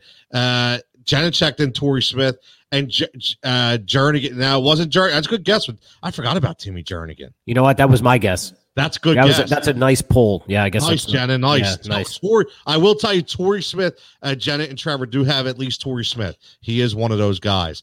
But speaking of, you know, being, you know, stylistic and a millennial style and dress, let, me- let before we get into this Beastie Boys, let, let, let's just let, let's just throw this out there. Okay, let's just throw this out there real fast and get us ready because it's got to be hypes watching It's this. a little story that I got to tell about three bad brothers that you know so well. It started way back in history with that rock, MCA, and me, Mike D. Hello, everyone. What we're gonna do right here is go back, way back, back into time. I'll tell you what. This this is this is one of the you know we started this last week, and I want to open up to a different segment at least one time per show. Give us something different. We all love music, and music is is so synonymous with all of our lifetimes. And I just happened to be watching something the other night. I, I watch YouTube a lot, and I, I went up watching the 2012 Rock and Roll Hall of Fame induction of the Beastie Boys, and I was watching one of my all-time favorites and Chuck D from Public Enemy and LL Cool J, who was an, another topic for another time, who was completely underrated when it comes to the rap game, in my opinion, because he's almost built the game and he doesn't get enough credit. But hearing the Beastie Boys again and hearing the story and living, going down that trail back to 1987, and I was just thinking, like, okay, number one, I will say this: they're not hip hop, they're rap. Like people have to stop. They're rap and rock. They're not hip hop. Hip hop was not. There was no hip hop in 1987, right? I, I, I, you know, that's one thing I have arguments with people. Hip hop and rap are two different genres, in my opinion. So they were rap to me. They were they they built the rap game as a group. The, I, I'll tell you what, man, they were unbelievable. And I remember here here's some things. Number one, they toured with Madonna in 1985 before they even released their first album. That's how good these kids were. Three white kids from New York, right? Who would have thought? You know, who would have thought by the ultimate Rick Rubin who finds them? So at the end of the day, what I will say is how amazing was it? I think their legacy, in my opinion, is 1987. They come out with License to Ill. We all know the album. We could probably we could probably recite what it looks like right now without even a picture, right? We all know. We all know about it. We all listen to it. But then they make the historic decision to leave Def Jam, which at that time was the pinnacle of production, right? And Rick Rubin, and go to Capitol Records and drop probably their best album, Paul's Boutique, of all time. And I just don't think that they're talked enough about when we talk about rap music. I just don't. And I don't know why it is 20 million records sold. 20 million records sold. Okay. Unbelievable. Biggest ever since 1991. And Billboard start tracking that. Seven platinum albums. I mean, this this was, I'll tell you, man, anybody that knows the Beastie Boys, anybody that hears that video that we just played knows who they are. And again, I, open this up. I, Phil, you're the guest. I'm gonna come right to you. And Beastie Boy, I know you were excited when I talked Beastie Boys. I say, yeah, we're gonna talk about Beastie Boys. Beastie Boys, what do they mean to you? And in your opinion, are they underrated? Oh, they're absolutely underrated as a rap group. You know, a- as their alternative rock. I'll let you guys talk about all the albums and all the other stuff. But the one thing, you know, I'm sure you guys remember Y100, right? The old Yeah. alternative rock Station. Of course. They used have their festival every year, the, the Y100 Fez. Yes. I had the privilege. They only played in one Y100 Fez in 2003 2003, I think it was, or 2004. They were the headliners of it. And I went to every single festival from 97 or 96, whenever it started, right through. And I saw Green Day. I saw, you know, the, the names that they used to have at that. And to get to see them in 2004, towards the end of their, you know, run, they only toured for a few more years after that. It is, it ranks up there. I've seen some of the greatest music acts of all time. And that moment, getting to see them do that 45 minute set was simply one of the, it's one of the top five moments of my musical career of, you know, going to concerts and going to shows. It, I mean, it, it, ranks up there for me as one of the greatest moments there to see them. And I'm, I'm, I'm I look back and I'm just so happy to be able to say that I got to see them perform yeah. live. That's that's a great thing, Mike. I know I know you had a lot of time in New York back in the younger days. Did you ever see Beastie Boys? Well, I didn't see them in New York, um, but I have spent quite a bit of time there, as you know. Uh, yep. But I, I did see uh, the Beastie Boys live at the Spectrum, 1987, Licensed to Ill tour. Oh man! Okay, all right. So I saw that, and at the end of the concert, they had a 30 foot inflatable penis that rose from the bottom of the stage to the top, and they were thrown out of the Spectrum. They were never allowed to come back after that. until yeah, until again in 2003, I saw them on the Intergalactic tour, and guess who opened up for them? Tribe Called Quest. See? So that Unreal. to me was probably the best concert that I've been to um, because and they had this stage in in 03 that it was uh, it was rotating. So the stage was directly in the middle of the of the uh, at the time it was the Core State Center and it was just rotating. So it was constantly spinning. So everybody got a view of uh, of the of the live performance, and it was absolutely unbelievable. The the the the eighty seven tour, I was just. I was in grade school, man, so I couldn't really absorb what was happening, right? I mean, but now that I think about it, I still remember the concert. But in 2003 with Tribe, that was absolutely unbelievable. So that so was two, 2003. Yeah. Wow. That yeah. that was that was like classic Tribe. That was right. That was like that was end. uh, that, was, was midnight midnight Marauders, I guess, midnight right? yeah, it was probably midnight midnight Marauders, and they sound you know they they hit everything from that album. So it was the, they hit everything from the low end theory, which was you know uh, left my wallet and El Segundo, Segundo. Bonita Applebum, and then they went into you know who got the jazz and butter and scenario. It was unbelievable and they Busta, was Busta there? Did, did, did, they break Busta out for that? No, he he wasn't. He wasn't there. It was just the tribe, and it was Beastie. So that's it. I mean, it wasn't anybody else. It was Tribe Called Quest opened up, and then it was the Beastie Boys. So it was like it, unbelievable. so are they underrated? I would say they pro- they don't get nearly enough as respect um, as musical artists as they should. But you know why? I think because you hit the nail right on the head. I think it's a categorization problem. They don't know where to fit them at in terms of genre. It's a good point. It's a good point. I mean, I, listen, I, will tell you what. I mean, they they broke so many boundaries. They did. I mean, you say what you want, but you know, and and this, I, I don't want this to sound way off base here, but listen, back in the day, you had. And Mike, I know you'll know this. John, I'm not sure. You may remember. Phil, I'm not sure, but I know because me and Mike have talked so many for so many years.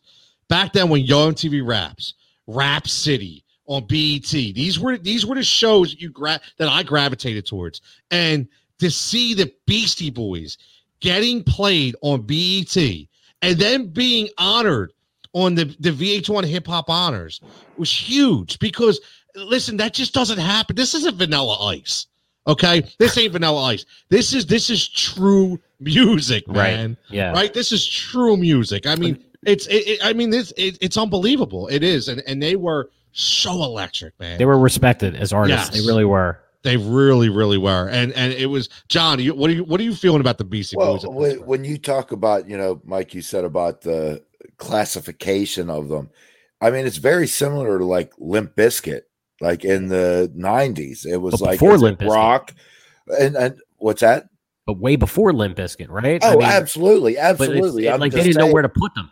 Yes. Do you have those groups where like they don't quite fit in here, they don't quite fit in here, and that sometimes that's how you get different music to bleed over on one another. You know what I mean? Which is a sure. good thing. Um, not look, I think I do believe I saw the Beasties at Lollapalooza in 1994. Wow. Wow. Along with the Smashing Pumpkins. Wow. I think it was George Clinton Oh And wow! I Now you're You're, that's you're really throwing a good lineup out. I want to go see that. one now. George Clinton. Wow. Uh, Once upon a time, I had a T-shirt. I mean, who knows where that went by now? But Wow. I that was that was my first concert I ever went to, in 1994, Lollapalooza. Lollapalooza. Wow. That that that was when listen, that was when concerts were huge. The outdoor that was when like remember MTV had like the MTV spring break and you're all everybody Oh, was yeah. lined up to see what's going to be performing, right? But one thing I will say about the Beastie Boys, and again, Mike D, MCA, and you know, obviously rest in peace, MC Adam Yauch dies in 2012 with a cancer battle. Uh, and you know, Adam AD Rock. But here's the thing you knew this was th- there was no auto tune necessary for the Beastie Boys. Like you know their voice and their and their beat was synonymous with everything you've ever heard. You knew you put on. You didn't have to second guess who is that, what is that. The Beastie Boys made there. there there's certain people in the rap game. I say like Biggie and Tupac whose voices are very unique. They stand out. Uh, you know who they are, and it's the same thing with the Beastie Boys. And I, I just I remember listening to License to Ill over and over. And this is before CDs, right? This is a cassette deck. I remember I had the cassette deck and I must have high speed dubbed that for a bunch of my buddies all the time. Yo, can I get that tape? Can I get that tape? And you had the dual cassette, you threw it in, you had the high speed dub button, right? But I'll tell you, no sleep till Brooklyn, man. Just all day long, man. Just unbelievable. Every every track on that album was great. I mean, you played it at the beginning, you just let it go, right? You didn't skip over anything. They were they were all great, and they were all different, right? So the music style was completely different. So the the production, and as these guys were coming up with these songs, I mean, they were thinking in a totally different direction as they were redeveloping, sort of doing a hybrid between rap and between uh, rock music. You know, they were sort of pulling it in. It's almost like Run DMC paves the way with the Aerosmith Yes. collaboration. They were really sort of the first to do it. Yep. And then the Beastie Boys came in and did it, and they did it successfully for years. And then you had like, you know, like John was saying, you had the Ra- Rage Against the Machine, you had Limp Bizkit, and that whole genre opened up, right? But that was all those tracks were laid down from the foundation of the Beastie Boys. That's crazy. You think about what you just said. So the Beastie Boys laid down a foundation for rock and rap music. Yeah. How crazy is that? and now there's tons of it now. I mean, I don't know how much you get into the new stuff, but you know, there's um, there's a you know Jurassic Five. There's all these different groups that um that that combine both of the genres, and they did they even even know threw who that electronic stuff into it. So there's a there's a lot of different. Uh, you can hear Beastie Boy influences in all these different bands that are that are coming out every day. If you if you listen Right. to some of the newer stuff, What about Kid Rock in there reality? you there you go. Yeah. I mean, you want to talk about somebody that's all over the genre. Kid Rock, man, he Kid can play it anyway. There you go. Yeah, So- you're right. You're right. But if you go back and, and and the amazing thing is, is just to pay homage to them, and you go back and you you listen to a guy like Chuck D and a guy like LL Cool J, ladies love Cool J, right? So you think about that, you you hear what they have to say about these guys, and a- again, some of that obviously they wrote down, but some of it was just, I mean, Public Enemy toured with the Beastie Boys. Oh, sorry. Oh my god, I can't believe I forgot to bring that up. They opened for the Beastie Boys in the Licensed Ill tour, Yes. And nobody knew what they were doing. Like they, they had this big bullseye on the stage, and all of a sudden, all these guys start coming out with guns, and they were running all around. There was like this oh. militant army. It was the S1Ws. People were blown away when nobody knew what to think. Oh, and, and and that's another. Listen, this is this is see this is what happens. Wow, we open one door, Yeah. another one opens up. Right. Yeah, for sure. Talk about another underrated group and Public Enemy. Completely. Nobody talks about Public Enemy. they That were they were they were Black Planet album, they were are you militant though. People were afraid of Public Enemy. They, they Yeah. that was Public Enemy was pissed off. You know, Chuck. Yeah. They were mad. Chuck, I mean, Flavor brought the fun to the uh, you know, but those beats were nasty, and Chuck D was he had a message. Yes, yeah, and Well- Chuck D was an MC. That's the thing. Chuck D was an MC. He wasn't a rapper. He was an MC. There, you don't. There's there's some there there's MCs and there's rappers. Okay, MCs are like Rakim and Chuck D and KRS One. They're not rappers. They're MCs. And Chuck D, you're right, Mike. I mean, it was a complete everything he said. It was no like he wasn't just rhyming. He was telling a story. Everything. and Every- they're all it was serious, serious stories. I mean, Yes. serious, serious issues. Yes. And uh, you know, in, in in the black community was being um was being voiced by Chuck D. I think he was I think he was the first to do it, right? Were they the first group to to polit not politicize, but bring social issues and Yeah, I think they were. like that to the table? Because you know, after they started doing that, then that opened up the door for it really opened up the door for NWA. I was just going to say that. Yep. That's exactly what it did. there's without Public Enemy, there's no NWA. Yeah, you're right. I mean, that, and and that was all, and it was all Chuck D. He was a he. You know, it- listen. I mean, you- said it. I mean, he was the first one to fight back against social injustice. He was the first one to bring up those social issues that we never.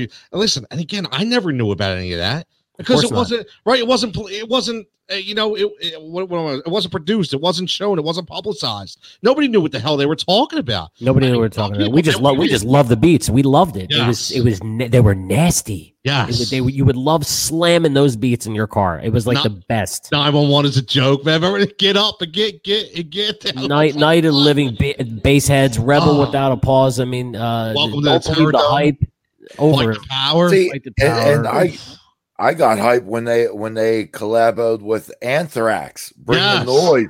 I mean, that's probably my ultimate. And uh, going right back to the crossover, that was my stuff right there. And, Wow. and, and this is Forgot why about I say, and I know Jenna checked in because I Jenna, I know she's on she's on the millennial generation, right? And she and she right says she doesn't know who those guys are, right? The same thing. Some of you know people we talk about, they say who are do do yourself. That's why I, I tell my kids and I try to teach. Listen, go. th- th- you have to go back in history. Stop you know, looking at today's music because today's music to me is trash. It, uh, it, it- it's we should have a segment about that. I think that I think today's music has been unfairly labeled. I will say so? that 90 percent of it is trash, ninety percent of it. But really, with the internet and with Spotify, you can dig and find these unknown artists. There's so many people making great music. They just have no promotion and it never gets out there. But you uh, got to spend some time and dig. Well, I, I'd love to do a show on that because I, I'll tell you, because I, I love music and I would love to hear some some new music that actually is spot on. So, I Mike, send them my way, man. Oh, for let's sure. let's do it. For Yeah, sure. Some, real. some some good guys out there. Travis Yeah. Scott's very good. Kendrick Lamar is very good. There's Well- some really really good uh, good Right. artists, but the majority of it is crap.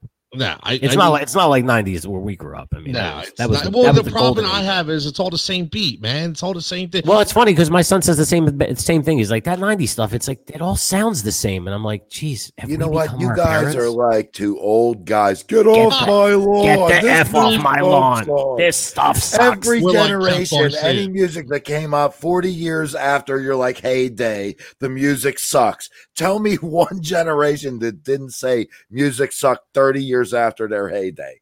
Look, I don't like it either. I'm not going to say that I don't like it. That's just dating ourselves. Put the date stamp on. We're old. well, I Yes. think one thing. Oh, I'm, I'm younger than you guys, so don't don't classify me with the old. All right. I, I, I was lucky that my older brother, which this will make sure that I prove that he doesn't watch any of my shows because I'm going to call him out here. You know what I mean? You know, because he's got Facebook and Twitter. He ain't watching anything.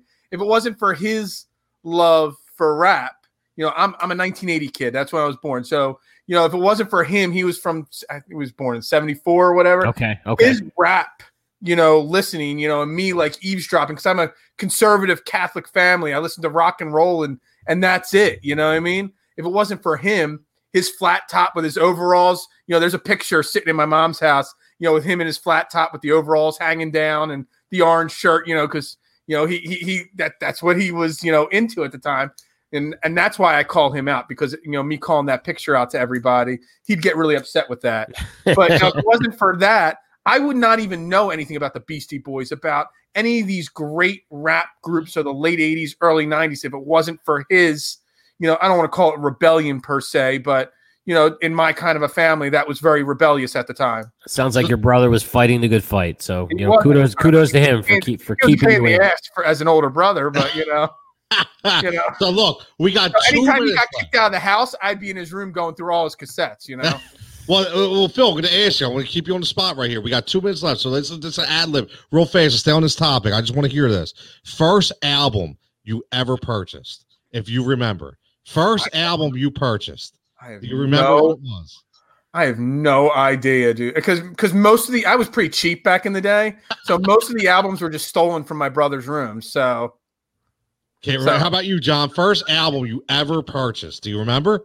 I don't remember the first album per se, Get him Who close. knows if it was Phil Collins when I was like four years old for a dollar at the dollar store Well, or something. I no, but the dollar fir- the the first what I can remember. I mean, you I always get dub music. My first CD was Onyx. Their wow. very their very first one that where the first song was back the oh yeah. Back and to my F mom up. my mom was like here i want to hear the, this uh r-rated uh cd that you just bought Oh, with the parental I was more- I was- i was not raised in a catholic family but let me tell you it didn't go over too well okay That's funny. Onyx. Wow, Mike. What about you, buddy? I'm gonna take you way back, bro. Uh, go You're ahead. talking about you're talking about showing and dating our age here. I, I'm going to show my age though. all right, so I don't. All right, so I'm gonna throw a good one at you. Jam on it, Newcleus. Wow, jam on it. It was either that or it was Afrika Bambaataa, Planet Rock, which to me was the game changer of all music. That so many beats were pulled off of Planet Rock, yes. and when Planet Rock can still be played today and it's still great, um, to me that was a trendsetter. So I remember buying that and buying um, Newcleus Jam on it. You're talking 83, 84. I was 11, 12. Ain't that crazy? Crazy. That's okay. That's okay. I'm only listen. I'm only a couple years ahead of you. Okay, so number one, first first song, or I should say, first group that introduced me. And the- my buddy down the street, his same like Phil, he had an older brother. And I remember we were we would hang out in a room. They had bunk beds, so they shared it with his brother. And I remember him hitting play on, on his cassette deck, and was in there was Boogie Down Productions. And I- yeah, Boogie Down Productions, right? But the first album I ever bought was LL Cool J, Bigger and Deffer. I remember it like it was yesterday. I think it's 1986. Okay, Yep. cover track "I'm Bad" was unbelievable. He, I, I still remember he got the bucket hat with the black jumpsuit with the big ass gold chain on the front. I, I remember it like it was yesterday. Wasn't he leaning against a fence or Yeah, something? yes, he was. I, re- leaning I remember that. I remember that album vividly. Yes. And I, I knew every word from that track. I knew every word, every song from that album, and that was one of my favorite of all time. So yeah. Nice yeah, one. Mike. Mike, we're old, bro. That's nice. We are. We are. John hit it. But- But on that note, trivia.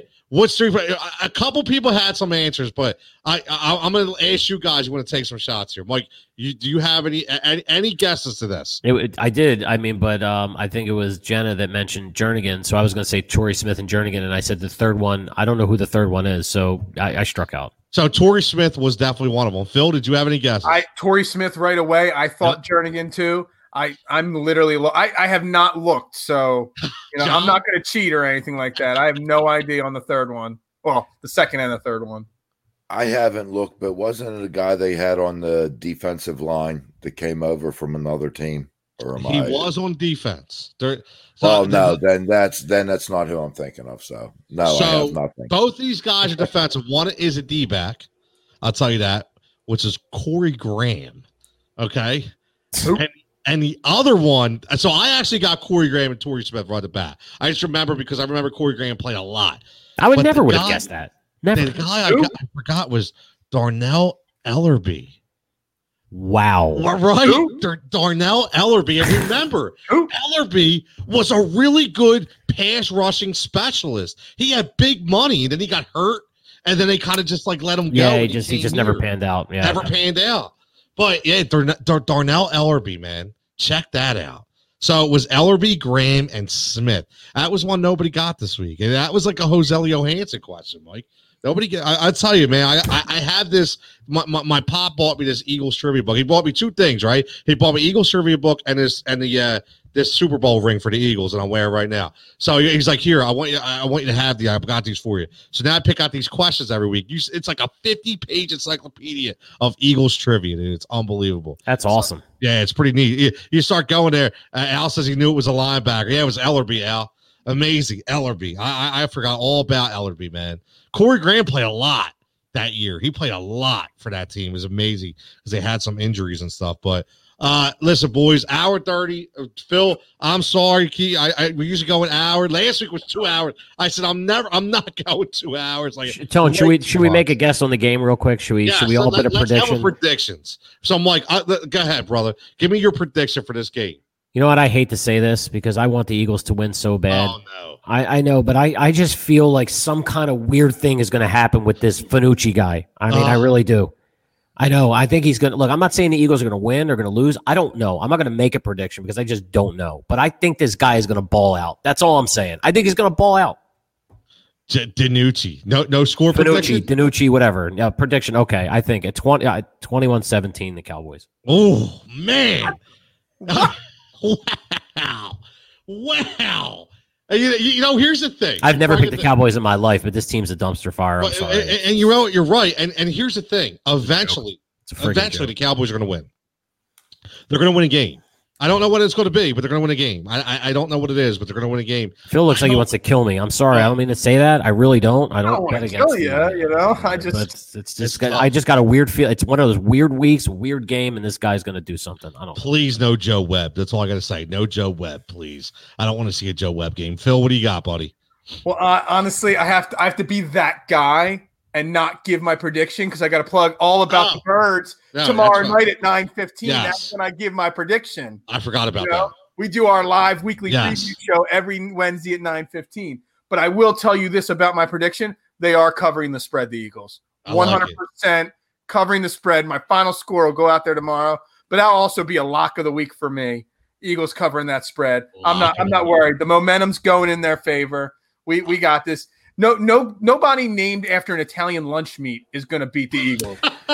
I find that offensive, Phil. well, I'm an Italian. My name might be German, but I'm more Italian than anything else. Just so you know, if you didn't see the hands moving around. I would like a large Fanucci and provolone sandwich. Yeah. I, I know extra hot peppers. Strangely, that's on my menu. I think at my restaurant. That is too funny. John, Pittsburgh, John, what do you got for us Philly guys here, brother? What's your prediction? Three predictions. Prediction one Ben DiNucci is the fourth Beastie Boy. Prediction number two we will never go under an hour and a half. So, Phil, don't let him kid you. Prediction number three is it's going to be a 23 to 20. It's a Hmm. division game. It's going to be tight, and the Eagles come out on top. Wow. So you- you think it's going to be tight too?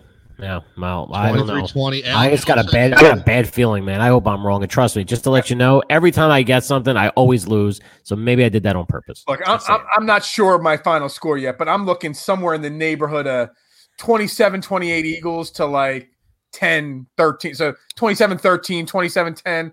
I don't know. I haven't figured it out enough yet, but The line is pretty telling. Seven and a half is a big spread. I just feel like there's a disaster looming, and maybe I just can't help it. I think Uh, Zeke's it- pissed. power of positivity here. That's what Maybe you, you're right. Maybe you're right. Zeke is pissed. Wow, Jenna says t- Dallas wins a close game at twelve to Yeah, nine. Jeez, that, to nine. I'll imagine that crap barn burner at twelve to nine. Well, we God. just we just watched that crap on Monday night with that stiff Nick Foles. So I, I hope we don't have to watch 12-9, okay? 12-9 would be painful. I hope we don't have to watch the Bills kick how many field goals to win the game without a touchdown. I mean, I'm sorry. Oh man, that would be horrendous. Can we get a Can we get a quick vote on Jake Elliott? Oh, Exactly. I called it before the season started that he that that contract was a, a big mistake. So First of all, he needs to lose the mustache. he's not he's not going anywhere with that contract now. Like Or the stash? Yeah, He's gonna he, lose got to get rid of the stash too if he thinks he's going to looks sign somewhere else. It Yeah. looks really bad, man. Looks real like he he. I I I don't know if that's affecting his kicking ability, but the stash has got to go. Uh, but yeah, you, you, you- like I hate to quote Mikey Miss, but he's you got one job to do. Yeah, you're you got one job to do. You don't do nothing except kick a football. That's it. You're getting I- I- paid. he hates to kick a kickers. Football. Yeah, he's not Oh, a big fan of kickers. He hates them. Yeah, he hates them. He hates kickers. Remember that crap that he started with? Uh, didn't he get into a big beef with David Akers or something? Him and him and Uh, one of the Eagles kickers got into a huge beef. It was like I almost physical. I think it I- was Akers. I know. Uh, I saw uh, Jen, Jen a Niners fan. She said she says Niners twenty four, Seattle twenty one. I actually, I actually Wow. like that. I Yeah. think the Niners beat the Seahawks this week. It's I think this. I do. I, I think they're, and I'll tell you what, the Niners are getting their, their their guys back. You know, that's the thing. They get the Ford back. They get um Richard Sherman back. I'll tell you, man, that that uh, that's the, the best division of football, by the way. But uh, yeah, it, it used to be the NFC East, but no longer. But I will go. I, I can't go with the Cowboys. I, I got to go with the Obviously, because you're rational. Right. Oh, uh, well, I, I just got to I, I got to go with the Eagles, and you know, I, I I hope for no Tommy Hutton fumble at the end, you know, fumble a snap, because I do think Oh, it's going to go by a field goal. Uh, I do. I think it's going to go by a field goal. I, I'm actually going to go. I think it's going to be a weird game. There's going to be a lot of points scored in this game. I say 34 31 Eagles. Uh, I do. I, Jeez. I do. A I, lot I'm of telling you. offense. And Holy prediction Jalen Hurts will throw a touchdown. He will throw a touchdown this week. We're all throwing. over some- under Jalen Hurts being on the field for 10 plays or more. How about wait? How about the J and J connection? Jalen Hurts throws to Jalen Reagor for a touchdown. the new and- breed. The new right. Breed. Just, just, just throwing it out there. Jalen Hurts is going to get involved this week. I think it's going to be a weird game. I agree with you. Very strange, weird Yes. things are going to happen. You Yes. know, uh, I just don't. I don't. I just feel like it's not going to end well. The day I after want- Halloween. Oh, You know I what I th- mean? Like, it's I wanna know- What's that, John? No, I want to know what the odds are on Jalen Hurts throwing a touchdown pass. Like you're I- throwing it out there. I'm just sitting there. I'm thinking, look, Tony's always crazy. And then I'm like, but you know what? He's right a lot of times. I'm like, how much do I got to rake on? What are the odds on this Jalen Hurts touchdown pass thing? You want to get some side action on it, John? What are we? What are we laying on this? Uh, Jalen Hurts throwing a touchdown pass. Yeah, Tony Bro, usually does Jalen call. Hurt- That's got to be like a plus 700 at least. At least. At least a plus 700? No, I'm not even. I'm not even getting close to it with 700 plus You think it's a- 700. No, this had. I don't know where. I'm gonna have to look at this, but it had no. That's what Al says. Wow, it's a lot of points, bro. Jay, Jay, uh, Jenna asked, this is why I said, does the game get flexed out Sunday night? I mean, I know we talked about that earlier. Uh, I- I thought it would be by now. I'm shocked that it's Unless, unless not, there's a COVID related issue and they're worried at this point of the season, they don't flex the games out. So it's it's a COVID. That's why last week's game got flexed out was because there was a fear with uh, whoever it was with the Raiders, was it? You Yes. know, COVID and all. Yep. And that's why they flexed them out early. At this point of the season, before week 10 or 12, they don't flex games out of the uh, the Sunday night game. Final thought, Tone. What's the um? What's the attitude Monday morning if they lose? What happens? Well, Like, like what? What do you do at that point? I'm not. I, look, I hope that that does not happen. Okay, and usually, just so everybody knows, again, whatever I pick, the opposite wins. I'm the worst better, the worst gambler. I always lose. So that be- that bodes very well for the Eagles. But let's just say that they lose, and they lose to this bum Finucci or whatever his name is. Then what? then Jim Schwartz is fired Monday morning. Oh, This guy should have been fired a long time. yeah, I know, man. but there's got to be a scapegoat, right? It's got something's got to happen. it's got to be Schwartz. and it's It's not. not- It's it's not, not going gonna be be Doug. Well, we know it's, not gonna Howie be Doug. or Doug. Yeah. Yeah, it's it won't be Doug because he, you know, listen, no matter what we think of him, I, you know, I think he, you know, at the end of the day, you know, he he's kind of earned some more time here. I Right. because he's made the playoffs every year he's been a coach. So Yeah. what do you do? You got to fire somebody though. Can't happen. Says Carson gets traded. Uh, and Al says you're better odds on Hurts scoring. You're right. Better odds on Hurts scoring Oh, rush touchdown. mhm. But I, I have to be like John says. I got to be a little crazy, Al. I got to be a little crazy. It wouldn't be the jigsaw mentality if I did it. So I just, I just see. I, I don't know what it is. I, I have this crystal ball. I see him throwing a touchdown. So we'll see. But Mike, I'm telling you, if they lose, Jim Schwartz can might as well. He might as well just not even get on a flight. There's no way he's getting thrown right under the bus because if he lets Ben DiNucci beat him, okay, just think about that. Just think about it for a second. Let it percolate. Okay, no pun intended. Let it percolate a little bit in your mind, and just think about what. Oh man, this. this I just have this weird feeling that he's going to go off. I don't know why. Dude, You know what's half- funny? Halftime, Ben bad. DiNucci's going to be uh, selling hot dogs in the stands. Yeah, Yo, Ben DiNucci, yo, throw, throw me one of them dogs. Oh my god. Unbelievable. Well, boys, hour and 43. So Al said over and under is always under two hours. So over and under is always two. I tell you what, we've been going. R- You keep riding saying that this man. show's almost over. That was like 35 minutes ago. Yeah, we're, we're, we're done. We're done. we get We're off on these tangents and we just we just go and you know Uh, we can we can do this for hours. We all could. It's crazy. We we, we got to get a daily show. That's all. We just got to get a daily show. Uh, but anyway, John PGA Sean thirty six. Give him a follow. Our fantasy guy, as always. M- m- tons of stats. We always do stuff live. We'll me and John bring back the fantasy firebox this week. Uh, Mikey Gooch for for filling in as always, coming in at part of the team. Uh, one guy leaves, another guy plugs in and filling in very, very nicely. Really appreciate it. Happy to Gives us help. That fan perspective, man. I love every Yeah, crazy, unemotional, irrational, dumb fan perspective. That- Please that- don't listen to oh. anything I say. This is totally for entertainment purposes. eh, only. eh, but but eh, but but you're very very intellectual, very intelligent, and a very it just shows how educated our fan base is. And and Phil Seifel, Phil, go ahead, man, plug your stuff. I I know Yeah. you, you got your show tomorrow night. Tell Yeah, everybody we got to we got the all about the birds weeks week whatever week we're in preview. It's Dallas Dallas week, so that's why we start at the All About the Birds podcast. Nice. It's number one reason so we can have a show to bash the Cowboys whenever we play the Cowboys. And I know Johnny, my co-host, he's always fighting with Cowboys fans online. So we can't wait tomorrow, nine fifteen live at AAT Birds. You know, we're, we're gonna we're gonna we're gonna crush the Cowboys tomorrow night, big time. I love it. I love it. Check check it in. They go live as well. They'll be live. You catch them on at all at AAT Birds, right? That's At- the Twitter handle and Birds. Facebook, all about the birds. Yep. We're Check them out. We're on it all. Yep. I, I, I just copied Tony and did everything Tony was doing for all about the birds. That, that's basically that was my benchmark. I just saw that. I'm like, we'll just do all that. Oh, that's funny, man. I love it. I Hey, love whatever it. works. yeah, exactly. You gotta, you gotta Again, follow the always, greats, right? Give me a follow at Ticketsoul23 and follow the show at Heat Ratio Sports on all social platforms. As all, oh, and by the way, we did get a winner. We had a hundred and sixty-eight contestants sign up uh, for our contest this week, and uh, somebody did win a jersey. So Jigsaw finished second, by the way, just so you guys know. I was three points off, uh, but I was close. I had forty-seven. Winner had fifty, so I'll first, take it. Last. What's that? If you're not first, you're last. Yeah, I, I hear you. Ooh. I would have had to, I would have had to give away the jersey anyway if I would have got it because it wouldn't have been right. So I'd have given it to somebody else. But again, at Heat Racial Sports, give us a follow. Like we say every week, stay stay stay healthy, and we will catch you for episode one thirty four next week. Bye.